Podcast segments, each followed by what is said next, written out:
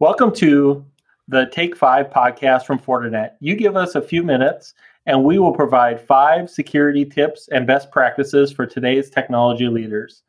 This podcast series taps into experience from Fortinet field CISO team focusing on lessons learned in 2020 and insights for the year ahead across key industries. I'm your host, Troy Ament, CISO for Fortinet's healthcare practice, and today we're talking with Renee Tarun, CISO for Fortinet's financial services practice. She's talking about lessons learned from 2020 and new approaches in the new year ahead for high stakes world of financial services. Welcome, Renee. Thanks for the opportunity, Troy. Absolutely. So, so looking back in 2020, what is one of the major takeaways in terms of securing organizations and financial services that CISO should take away? Yeah, Troy, in 2020, you know, CISOs were faced with a myriad of new and unforeseen challenges that really required significant and rapid shifts in strategy. Um, it really highlighted the need to ensure that there's scalability uh, when it comes to their networking and security solutions. You know, most institutions had to pivot to have majority of their workforces working remotely. You know, some organizations didn't have solutions in place to accommodate it, and in other cases, um, the solutions that they did have in place simply could, could not scale to accommodate the increase in demand um, required to secure you know, their entire workforces. In addition, many orgs were faced with having you know more devices than ever connecting in remotely. You know, some of these devices were you know unsecure and then connecting in from unsecure networks. Um, also, we saw acceleration in their digital transformation initiatives to having more online and mobile services for their customers. So for CISOs, it's really important that you know the, the technical solutions um, that they're incorporating into their environments are easy to implement um, into the existing environment, and it can be done in a timely manner. Um, that they can transition from current state to future state without disruption, and the solutions that they're bringing into an environment can strongly demonstrate a strong return on investment. Because ultimately, in financial services, you know, financial institutions are looking to either save money, make money, and reduce the risks. Absolutely. I think you, you had some really great points there. So so as we look at 2021 in terms of priorities, you know, what are one or two priorities that should be top of mind for any CISOs in, in financial services? Yeah, since we expect to see an increased reliance on the cloud um, as digital services continue, um, maintaining their visibility and control across their cloud, um, their on prem and hybrid environments um, will be pivotal. Um, in addition, uh, centralized management security, um, including you know automation of the workflows with you know, security orchestration, automation response, or SOAR technologies, um, automated endpoint protection, and threat intelligence sharing will be key for protection, detection, response um, to security incidents. You know, it's really interesting. A lot of those challenges really mirror what's happening in in healthcare today as well. Although I always have seen financial services um, you know, just a little bit of a step ahead. So, so when we look out a little bit further, what are some of the unique challenges CISOs in financial services will face in securing their organizations in 2021? Yeah, for financial institutions, they remain under the th- constant threat of attack, um, and that's due to the highly lucrative data um, that they store in their environments, and that's you know their financial data, a lot of financial data, obviously, and then the personnel data. Um, Therefore, they're going to need to be look at flexible and agile solutions um, to really enable their IT and security to scale and adapt without compromising security and performance. Um, in financial service, it's really about you know user experience and maintaining that competitive edge. So for organizations, in some cases, it's going to be looking to ins- how do they ensure you know they reduce costs um, because again the, tan- the, the attack surface is expanding. In a lot of cases, they may be faced with limited budgets and limited uh, skilled personnel again, that's something I mentioned earlier is that visibility. Um, with that increased use of mobile and IoT in the cloud, um, they really need to ensure that they have that visibility across their network.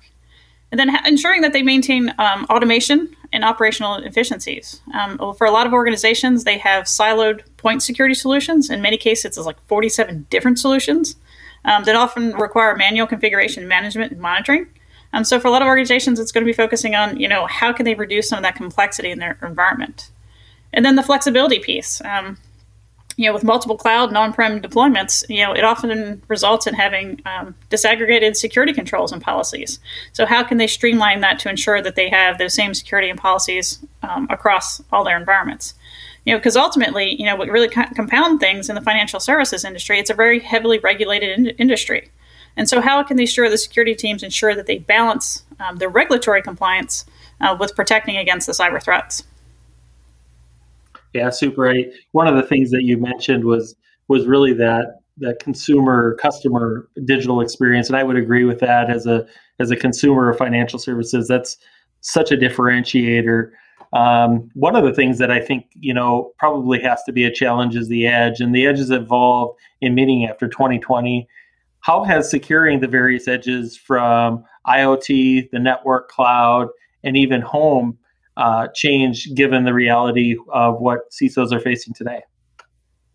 Yeah, I think what we see in today's environment is the perimeter is no longer easily defined. You know, the data center was once your network's primary point of entry and exit, um, but now with the explosion of new connected devices, you know, 5G, hyperscale cloud deployments, you know, we've really expanded the perimeter across the entire infrastructure. And now the network, uh, like you said, is now expanded into you know our home offices, um, which created all these edges that need to be secured.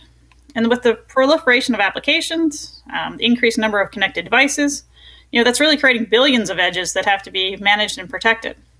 And complicating things is that according to Google, more than 80% of the traffic is now encrypted, you know, really increasing the challenges for inspection of malicious traffic. And lastly, um, you know, we see a lot of financial institutions, um, you know, leveraging you know a flood of business enabling IoT devices, and these IoT devices weren't designed with security in mind. So it's really going to require a broad suite of security tools um, that can cover the entire attack surface, including all users, applications, devices, both on and off the network, um, by leveraging zero trust access.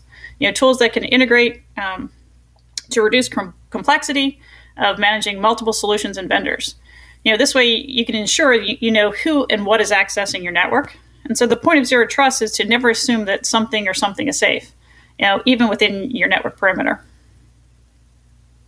Yeah, I think that integration is, you know, as, as I've operated, has been so important.